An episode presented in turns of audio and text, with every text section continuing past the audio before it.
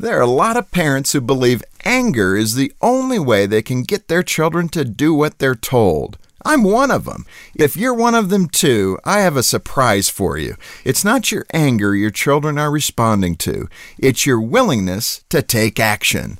Hi, this is Jim Daly with Focus on the Family. See if this scenario sounds familiar.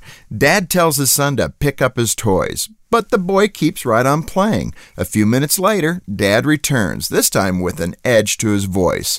Each time after that, Dad's frustration grows until finally he shouts at the child in anger. Only then does his son comply. If you were watching that scene unfold, you might think the anger is what motivated the child to obey, right?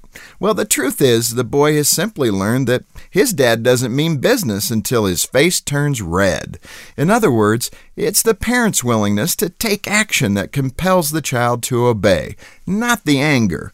Simple instructions like clean up your room or take out the trash will be followed if there's immediate consequences and you don't even have to raise your voice. In fact, a calm voice can be just as effective if you say what you mean and mean what you say.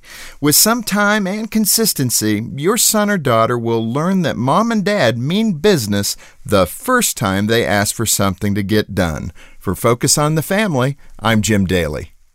Hey, this is Dr. Greg Smalley with Focus on the Family.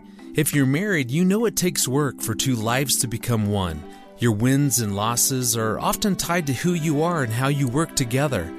The Focus on the Family Marriage Assessment provides a combined report that considers your individual strengths, areas of growth, and how unique people like you can better come together.